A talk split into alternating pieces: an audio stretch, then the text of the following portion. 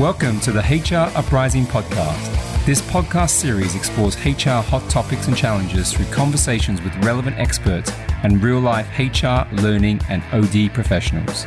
The HR Uprising is about learning through collaboration and evidence based action. We want colleagues to have the confidence and skills to rise up through their organizations by delivering real, lasting business value. Now, introducing your host, chartered psychologist, experienced change agent, entrepreneur, speaker, and coach, Lucinda Carney. Hi, my name's Sean Duddy. If you're expecting Lucinda, I'm sorry about that, but actually, we've decided to turn the tables on Lucinda this time, so I'm going to interview her. Uh, for me, I manage the uh, social media and work on the branding for HR Uprising with Lucinda. Um, and as we well decided as a few social activities now and then. few known each social other a activities now and again, a few wines. We launched the HR Uprising six months ago, and it's very exciting to see how that's growing across all of our social media LinkedIn group, Instagram, Twitter. Um, and the podcast actually is going to is projected to achieve ten thousand downloads. Yeah, by it's amazing, isn't it? It's very, very I've exciting. seen it still in the, it's in the business charts again this morning, which is quite amazing when you think how many new podcasts are being released all the way. Well. It's brilliant. It's really good, and all the feedback has been has been very positive. Actually, um, when I was chatting to some of the guests, Lucinda, and our PR and sort of social media network, they were t- sort of asking a bit more about you. And when I got together with our marketing team, we thought, well, actually, we should be turning the tables on you, and we should be asking about you.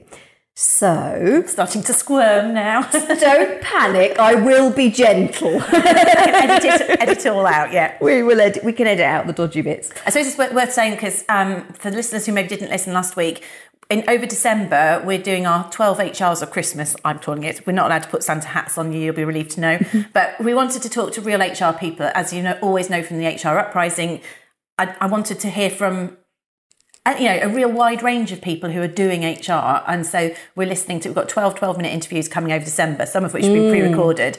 And this is where the team said, but Lucinda, you should do one of these and actually you need to lead the way. So hence this episode is going to be my Absolutely story. right. It's going to be slightly more than 12 minutes because you can't Yeah, stop talking. even even when I speak really quickly. So yeah, yeah, apologies. so it'll be slightly more than 12 minutes, but absolutely right.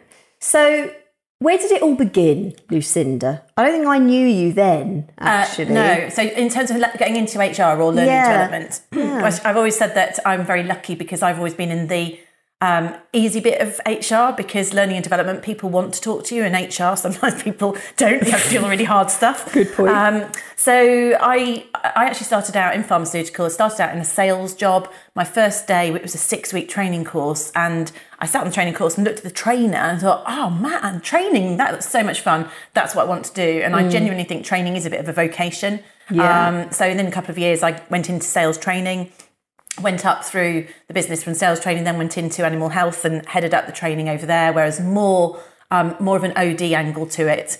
Obviously, I did a psychology degree and I did my masters in psychology. Obviously, the link as to why um, I like to do the OD stuff. So I've also got an OD qualification because I did my masters and I did chartered occupational psychology. I did my chartership through my career um, at, at Pfizer and then at Siemens. So I did it on the job in terms of writing up my logbook. You have to write up 400 days worth of, of content.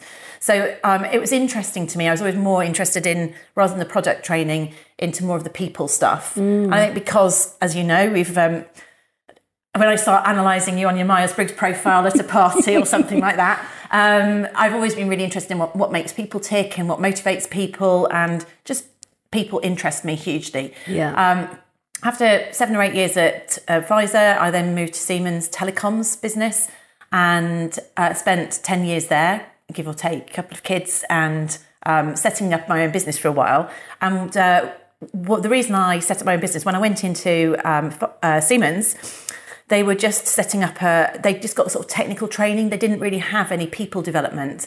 And it was my job to set it up. But what was interesting is I had to make it, a, there was an internal marketplace that I had to establish. So I had to write the courses, do the training, price it, and actually almost carry a budget. Yeah. And so that's where the interesting link in terms of commerciality mm. comes in. And I'd been in, in sales before, I suppose.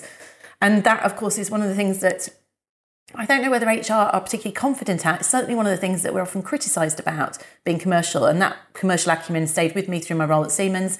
I ended up when I left in 2009 in charge of 50 people. I had a, a team of um, technical training, e-learning, behavioural training, and through that journey, I'd always been involved in the just forming the whole OD strategy. Mm. It was quite an exciting time to be there because um, we'd been stripped out from the main parent company, so we were standalone had an MD who was quite open, if you can make a good business case, to, to supporting the initiatives we were doing, putting things like performance management, competency frameworks, um, talent management, a whole range of, of OD activities and organisational change I was able to lead and get well, that experience. So you had the sponsorship in the organisation. That's not always important. the case, yeah. Yeah, it's very interesting how you get sponsorship, and mm. I'll talk about that separately about change. There's probably a whole episode on change, mm. but it did make a huge mm. um, difference. It wasn't always easy. You had to. I look back, it was quite tough because I was one of two senior females in an organisation, of two thousand people, um, and I was uh, before I was thirty at that point, and so you had to be quite credible and taken seriously. Yeah. Um, interestingly, the boss I had at the time was very good at stepping back and getting out of the way and he just let us get on with it. And the MD, as long as you could make a good commercial argument for something, he would give you a shot. Mm. But you had to have thought things through. You had to know the detail and the big picture, and you had to be able to influence people to stand up and be counted mm. um, and, and, challenge people. So all of those skills. So I've plugged my book that I've just finished writing and editing at the moment is about how to be a change superhero. Becoming out You've in May. It. Yeah, mm. it's basically that's what it is. A lot of it's common sense, but actually uh, there's a whole level of skills in terms of feeling confident and trying to push yourself. Mm. And on top of that, I didn't always feel confident. A lot of the time I felt I, I, I shouldn't be there. I remember someone saying to me, Lucinda, let's ask the training expert. And I was like, oh, yikes. Expert, that's a bit of a pressure. Mm. So, yes, yeah, so I think we, a lot of us struggle with sort of imposter syndrome. And uh, that was one of the things that I had to challenge myself to overcome. Did you, you were under 30 as a female working in, in, in this organisation and you had to take a strong lead and be influential. Was that one of the major challenges, do you think? I never really thought about the fact that I was female being one of them. It actually almost struck me surprising when the MD pointed it out to me. So mm. obviously it was. Um, mm. so that was a challenge, I think. I, and to such an extent, it was a culture. It's quite a male culture in, in the you know nineties, wasn't nineties, two thousands. But everyone wore suits. You know, you had to kind yeah. of get. So I kind of wore the uniform and, and conformed in that way. Um, yeah, well, I was thinking, that was it was just more about balancing family life and um, and work life and getting on with people. What was uh, a luxury that I had then that I don't have now was, of course, the backing of a huge corporate. Yeah. There's so much resource. If you can make a business case, the money's there. Mm. Now I run a small business and have done for the last 10 years. You've got to manage your working capital. You've got to have the right people. You've got to do more with less. So I think mm. about those independent HR professionals who are in a small business. It's a world of difference mm. when you haven't got the Bank of Siemens behind you and you've got to be creative, commercial, motivate people That's, in different ways. Well, that is true. But when you're in a large organisation, trying to make an impact and change is harder surely you know there has to be quite there's a lot of influence that's needed there you have to understand very quickly what the needs are of all those individuals um, so it's actually it, it is actually very difficult. Although, as you say, you've got the budget and maybe the manpower yeah. behind it to deliver. You have got to have the passion, I think, and yeah. um, be prepared to stand up and be counted and challenge the status quo. Yeah. fundamentally. Um, in there and yeah, and go for it, and not, maybe not see it as challenges. It's only when I look back on things like that I consider that they might have been a challenge. Mm. So, corporate life was something that suited you. Do you think? Yeah, I really enjoyed I enjoyed it actually until a new manager took over. I didn't realize. I, I realized that freedom's really important to me, yeah. and I only realized that. In what way do you mean freedom? Then um, the freedom to make a difference and to go and uh, feel empowered to drive things through. Yeah, I realized that the boss I'd had had been a kind of stand back.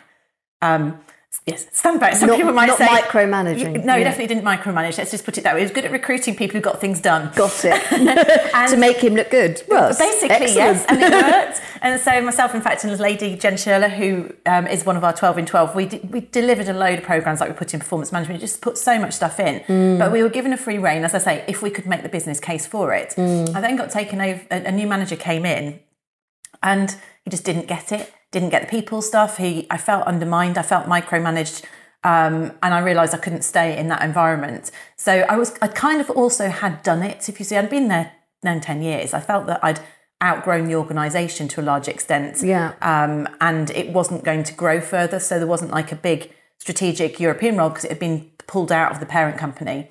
Um, I looked at whether or not I might leave and go into London. I also got a real passion for um, the NHS, which is a bit of a random story. I won't go into massively, but I have a, a real passion for the NHS. And one day I, I, I, would like to get involved in, in, supporting it further. We now have customers in the NHS, which yeah. Um, is always really important to me. Yeah. And uh, and so I did look at OD roles in the NHS, and I also looked at going into London because where we're based, that was doable. But actually, I thought, I think I want to build something. And I had two young kids. Well, as you know, we have kids mm. similar age, um, and I and I thought I want to have the freedom to build something, but also the freedom to work when I want to work. Mm. Uh, now, don't get me wrong, as you know, I'm the primary breadwinner. It wasn't an option not to make money or to stop work. No. So some people thought it was incredibly risky setting up on your own, but I, I didn't really see it that way. I thought, you know, in a job, you're only ever three months away from being made redundant.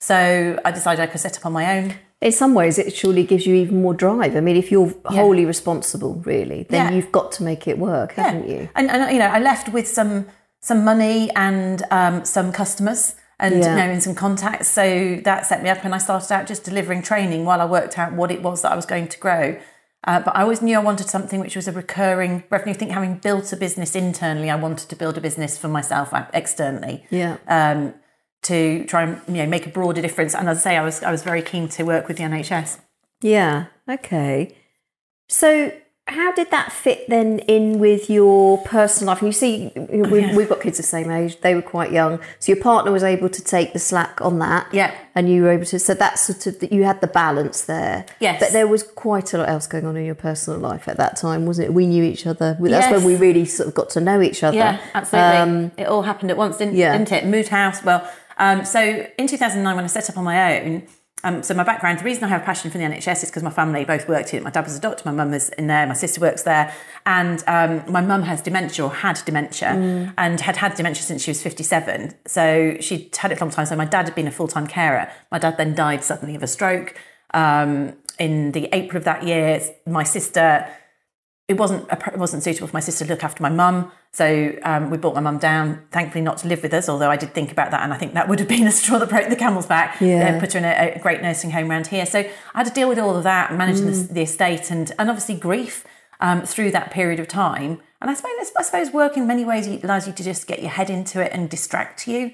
Um, it does, which can be dangerous, yeah. but, but it, it is an important distraction sometimes. Yeah. Well, in a way, essentially, you had to keep going, didn't yes. you? It Wasn't was the alternative. Yes. Yeah. There's something when you lose, losing your parents where you suddenly feel um, really insecure almost like there's no grown-ups to look after you anymore. I find that really scary. Yeah. Um, there's no form of reference. Yeah. and you you still seek your approval of your parents when, yeah. however old you are don't you? Yeah. Yeah. Yeah yeah, yeah definitely. Mm. um, so that was that was in 2009 and obviously since then um, my mum then died in 2016 mm. Um, and uh, built the business through. The early days were also really hard because I was trying to balance. So then when I decided I was going to build software because I knew about software, well, no, sorry, rubbish. I don't, know, I don't, know, anything about software, but it's all right. There are people that work for us that do. um, yes, a lot of my friends can't think it's very funny that we have a software business. Well, it is quite bizarre that you've gone from sort of being a trainer to running a software business. yes, and, and the reason that it makes sense yeah. is because um, it's trying to address some of the pains that I'd experienced as an in-house HR professional. Mm. So, um, you know, when I was in internal, I said, 20 odd years ago, we developed an internal performance management system because at the time there wasn't anything. We were using paper. Um, we were also talking, we were talking about a continuous performance management culture. When I was in Siemens, we embedded that. We talked about monthly one to ones. We drove a whole culture change around that. We introduced mm. pay for performance.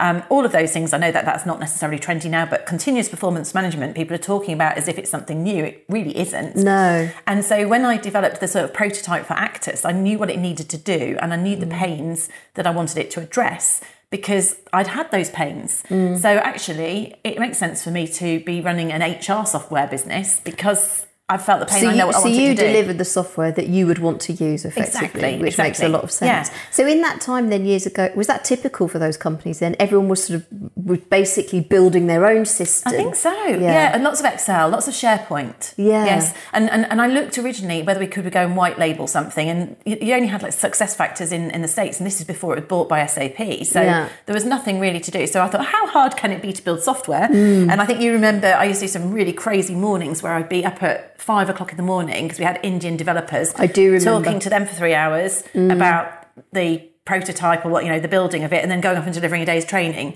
so it is a good job i was Mm. It frankly impacted on our partying, Lucinda. yes I do remember that very well.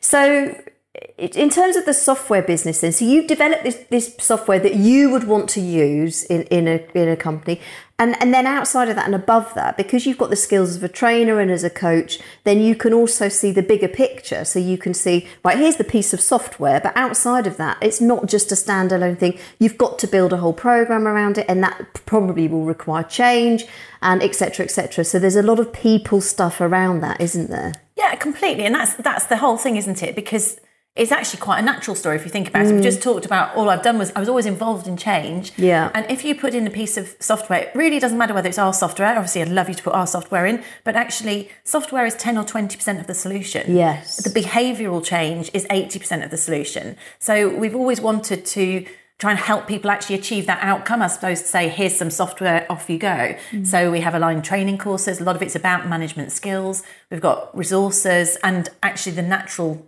growth point was the hr uprising although i had to get the business to a certain point before we could do this mm. where we can share and disseminate that knowledge on a broader scale. So we can more people can get more of the 80% going whatever systems they're using in their businesses. It feels a bit like that's the difference with Actus, really. I mean, I, HR is not my world; it's not the world that I know, but certainly IT in that environment. but you've worked in environments where you've had the yeah, cultural of requirements of course, and very much, and you know, with IBM, it was very much being an American company. You know, they, they, they were very forward thinking, and it was very much based around that kind of sort of performance management. And you know, I was very used to that kind of behaviour in that organisation. Um, and also fascinated with people, of course. So this, you know, it is really interesting working in this kind of environment. So it feels like Actus is different there because I feel like there's another step up from it's not just the software piece; it is that people piece as well of the puzzle, which is really fascinating to me. Um, so we talked about HR uprising.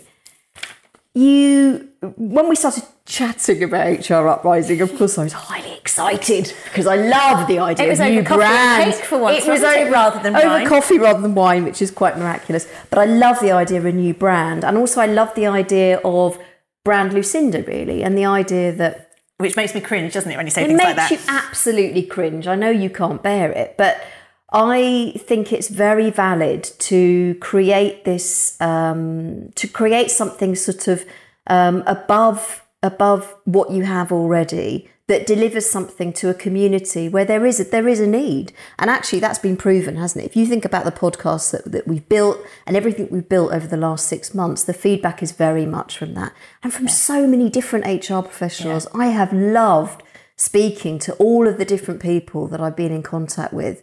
Um, so diverse. you forget how much you've actually learnt and you've taken on Yeah. over like 20 odd years of stuff. Because sometimes i think it's really easy just to take it for granted and go who am i to share anything? But there's loads of people coming in and and there's lots of again we all share the same pains but like the customers that we work with i realize that they have their private sector public sector it doesn't matter. They've all got similar challenges. So mm. actually helping people to collaborate and I think where this comes from is it, it's value. So, I, going back to the fact I'm a trainer, I did an episode this last week which is about um, seven habits that I used to train on, which I think is an amazing set of principles and stuff. And I was lucky enough, therefore, to always been aware of what my values are. And my top value is making a difference, which is an interesting one. I've got other ones around freedom, achievement, various other things like that, security. Um, but making a difference for me, it's often about, and it's about collaborating and sharing with other people. So the HR uprising felt like something that we could take it up a notch. So yes, I'm hoping a lot of this stuff will benefit the people we already work with, but it broadens out the remit. And it's also, I'm quite passionate about making things a bit bigger than yourself. And I get irritated when you see, oh, HR are criticised for not being strategic enough or for not being this or for not being that. You don't really hear about FDs being criticised for you know, being boffins. You don't Yeah. really hear that kind of thing, which is sorry, that was very stereotypical. But you know, it was, it's why why is there so much criticism levelled at, at HR professionals? I'm Yeah. not really quite sure why. Yeah. Uh, and I felt it was time to have this uprising, this concept. Although, as you know, we did come through a number of um, revolution. There were, we Well, that's branding, darling. Quite a lot of brands. Yes, but the, the idea of the uprising was that actually we can all rise up together Mm. and, and support each other and collaborate and, and share information. But I think also it's really important to me the authenticity of the brand and you, because I know you so well and I, and I know what you like. And I, and, and I think, and I think for you, Lucinda, as well, this is you're incredibly knowledgeable and you know high achiever, but you're also humble enough to realise that there are things that you can learn as well. And I remember us starting the podcast and you being actually quite terrified of being out there and putting yourself out there. coming out in a cold sweat thinking about it. Um, You actually. are. I know. I remember the first one. Um, but I think that there is a need. You know, there is a need there. You're right. There is a there's a community there, and we've seen that, haven't we, with our network? Yeah, and, and what I, the ones I really like doing are the ones where we're going, okay, it's a common sense approach. I'm not saying I'm going to be rocket science. Mm. Um, and, but there's a balance between I can look up the research, I've got some experience, and I can also translate it, I suppose, I'm a trainer, into, you know, how can we use it? Yeah. Because I can't bear stuff which is all theoretical and go, oh, it's great, let's go and philosophize. But actually, what am I actually going to do tomorrow? Mm. So it's it's massively gratifying. We get quite a few people who are doing their CIPD courses who go, this Yeah. is really helpful. You've made me put, put this into practice. So that that I, I think is and I and I Gives think, me a and for me, what I love is that HR Uprising feels like it's for everyone along that journey in their HR career or and, managers. outside of HR. Yeah, and when we launched it, there were Outside- quite a few people who are non-HR people. Yes, yeah. Um, who who go actually. There's there's a number of the episodes do have some broader relevance as well for Uh, in management. hundred percent. Um, what's next then? Yeah. So Little nap. Yeah. well, we've got, to get our, we've got to get our 12 HRs coming out um, for Christmas, absolutely. Uh, so I'm working on a book, as Yeah. you know, and well, I've finished the book. It's in its editing stage, so that should be out. It'll be out by Practical Inspiration Publishing. And I mentioned it earlier, How to Be a Change Superhero. And there'll be a whole load of resources with that, which will be helpful to you know all sorts of people change um, in, in support of how you can drive change in your organisation. So that'll be out May, I think, in 2020. So that's been a project for a bit. And then we're now, um, well, as you know, we've been working, talking to people about what they want to see more of. I want to carry on building good quality episodes for the HR Uprising. So please, anyone listening to this, if you say, can you do a, can you do an episode on this? Tell us. Um, if I can find out about it and do it, then I'll do it. Otherwise, we'll get an expert to do it. Um, so I want to keep on doing this up to at least 50 episodes. We I think this is this is the key thing for you, isn't it? I know that you don't want to do podcasts for the sake of doing podcasts because it just needs to be I'm another well, we element. carry on doing quality. I agree with you, and I think you've always wanted to deliver something that will be of value to people. So I don't want to be making up subjects for the sake of it, but if there's something we can Exactly. do, so I want to do that. Yeah. Um, and then the other areas that we're exploring that we'll perhaps launch early 2020, if, if people are interested, again, do contact us, is alongside the change agent thing, I'm going to run some training courses for HR, so how to be a change agent. Yeah. So we'll be doing some taster courses early 2020. Um, and also looking at maybe masterminding. And uh, this is something, if you've not heard of masterminding, it's really common in business community where you get six or 12 people who'd work together over a six, six or 12 month t- time period, maybe meeting once a month or collaborating online once a month. And they'd share their challenges, there'd be a coach or a facilitator, and you sort of grow together. Now, it's common in the business community. I'm not aware of many of these in the HR community. So I thought we might reach out and, and trial one of those and tested the idea out with a few people. We were talking about this the other day, weren't we? It, I, it fascinates me. I think that that is a logical thing to do, actually, isn't and it? because and, and looking back at the internal people, you look at the people who are out from an HR point of view networking. Many of them are independent, so Yeah. they might have been internal, but many of them are independent. So, what's where are all these internal HR people, Mm. um, and how could we bring more value into our corporate organisations Mm. if we bring that information in? So that's something that I'm interested in exploring. I, I love the sound of that. What about sort of at the other end of the scale? We talked about um, maybe some mentoring as well. So people who are at the earlier stage of their HR, because quite a lot of those people are listening to those podcasts now, and Yeah. you know there, there's a lot of knowledge to be gleaned there.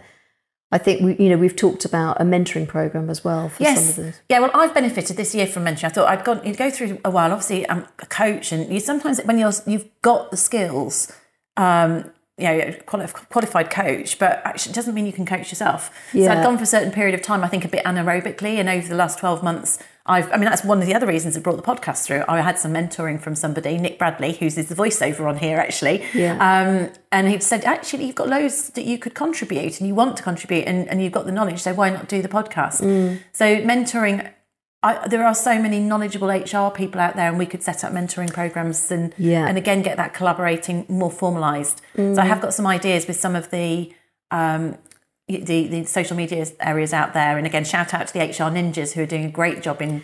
Oh yeah, that is that's a great Facebook group actually, isn't it? They're brilliant, really, really well subscribed. It's very collaborative. it- Mm. It's really well subscribed. And I used to think the CIPD LinkedIn group was was great, Yeah. and, and it was great. Something LinkedIn did have made it disappear to me. I can't. I don't see it very much now. Right. Mm. But the HR Ninjas has got a real life to it. And um, so, if anyone listening is- isn't aware of HR Ninjas on Facebook, I definitely um, encourage it's you to pretty sign up. Mm. dynamic, isn't it? Actually, Really, really helpful. Um, we've talked. There, there's been a couple of podcasts recently where we've talked uh, about wellness, about well-being, about you know keep making sure that you're keeping emotionally sort of sane Yes. and you're looking after yourself. And in fact, you the last podcast that you did on your own was around that and well-being, and you talked a bit about how you have that balance. What? How do you manage that? You're it's pretty hectic your life, isn't it, with everything going on? How do you make sure that you are looking after yourself? Well, lots of the time, the reality is I'm probably not, Yeah. as we've talked about it. Yeah. But um, that was like a wake up call to me. I thought I really need to walk the talk. Again, you can know this stuff. That's why Mm. last episode, last week's episode covered Covey. I've known this stuff for 20 years. Doesn't mean I always do it. So it's Mm. good to take stock. Um, so I'm really trying, as you can see this morning when we're having this podcast, I'm rather bedraggled because I dragged myself out in the rain to walk the dogs before. impressed. Otherwise, it would not have happened. So I'm trying very hard to prioritize things in my life that is not just work. So it is really about time management, a lot of it. It's about delegating um, things um, and being really focused and, and goal setting as to what's important week to week. I have to also remember that the reason I'm doing all of this is actually my most important thing at the moment at this stage in my life is my family and my kids. Yeah. And that's why I set up on my own originally to be able to be there for my kids, not just physically, try and be there mentally. So I do try and prioritize time there as well. Well, that's interesting because this is the irony. You can end up getting so, so caught up in something like this that you've created to enable you to have more time with your Yeah. family that you've got less time with them. I try not to work at weekends so much now. Yeah. I rarely do it well. Often they're not up since they're both teenagers now, so you can get quite a few hours done first thing. But um, yeah, certainly just remembering what my priorities are, and I try to do that. And you know, I've talked a few times about netball. I posted about that. And Yeah. I discovered netball five or six years ago. I'm in my forties, um, and did a back to netball. We now play in a local league. We are not breaking any records, break a few bones and ligaments occasionally. um, but I have, I'm part of a tribe of people, and it gets me out. It's a team sport. I also umpire, and it, it means that it's active relaxation. So I, it means that I can't think about work while I'm umpiring or if I'm playing netball. Plus, I'm getting exercise. Plus, I'm feeling part of a team. So mm. I really encourage anyone. You know, that's definitely been something. There's something worthwhile. about I can't imagine you being someone who could who could meditate. I'm and I'm the same. I wish I could. do that? I don't know. I wish I could. I, I really want. I wish I could My switch goal off and be able 2020 to to learn how to do that. this is going to be it then lucinda this is going to be our challenge but so for me it's moving meditation or some sort Yes. of dynamic meditation so it's dancing for me and ballet Yeah, yeah. and that's really important but i think there's something about competitive sport ideally that is that really sort of takes you out of that existence and it keeps you away from thinking about all of the churning things to do Yeah. that you've got to, you know and takes you away from it You've just got to be in the moment, haven't you? I suppose if you're Mm. doing something like that. So that that is definitely something that's been a real therapy. Yeah. Plus, uh, plus, plus you get a kind of fulfillment of the other people that you're friends with. Yeah, well, it's team again, isn't Yeah. it? Which is you all over. So I'm afraid I've got to do this to you. You know, we set up we, we set up the the 12 in 12, which I absolutely love. By the way, I think it's I'm really excited about about that, um, and we'll we'll launch that in December. We built up a structure for 12 in 12, and we wanted to sort of have an idea of, of, of what you would say to your younger self. So, for you, Lucinda, what would you, if you went back now to that girl who was under 30, having to to to you know be quite high level and um, and influential, what would you be saying to her now?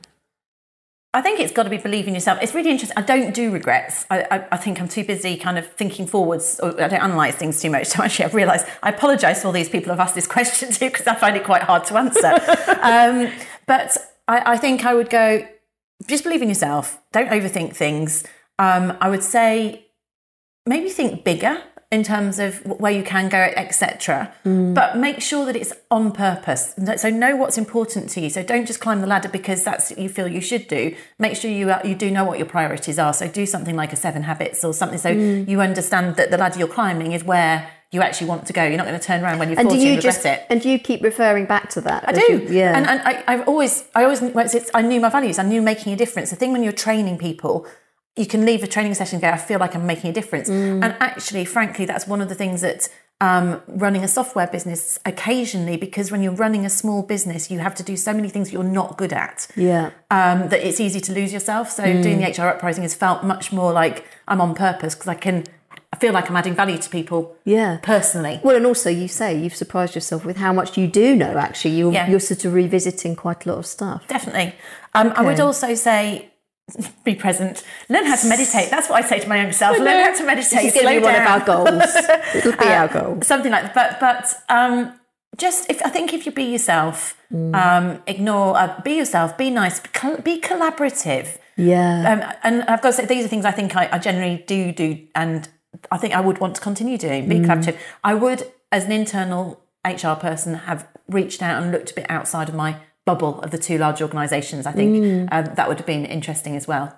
Isn't it funny? It, there's an irony, isn't it, between ambition and but also being aware, being aware yeah. of, of everybody around you. And I think when we're younger as well, there's less of that. Um, and as you yeah. get older, I suppose you've got more wisdom. Of course, there was less social media thinking about it. Of course, oh, it wouldn't have been that easy to point. do. But yeah, um, that's true. Actually, yeah, but I still think that would have been. I could. Have... We didn't really talk about networking no. when we were younger. We were too busy at the pub. We were sort of networking. Got to stop talking about alcohol. um, so, what about your HR su- HR superpower? Now, this honestly, this has fascinated me with the things that people have yeah. come back with. What a, I mean, that's quite a tricky thing to think about, but I think it's been quite entertaining.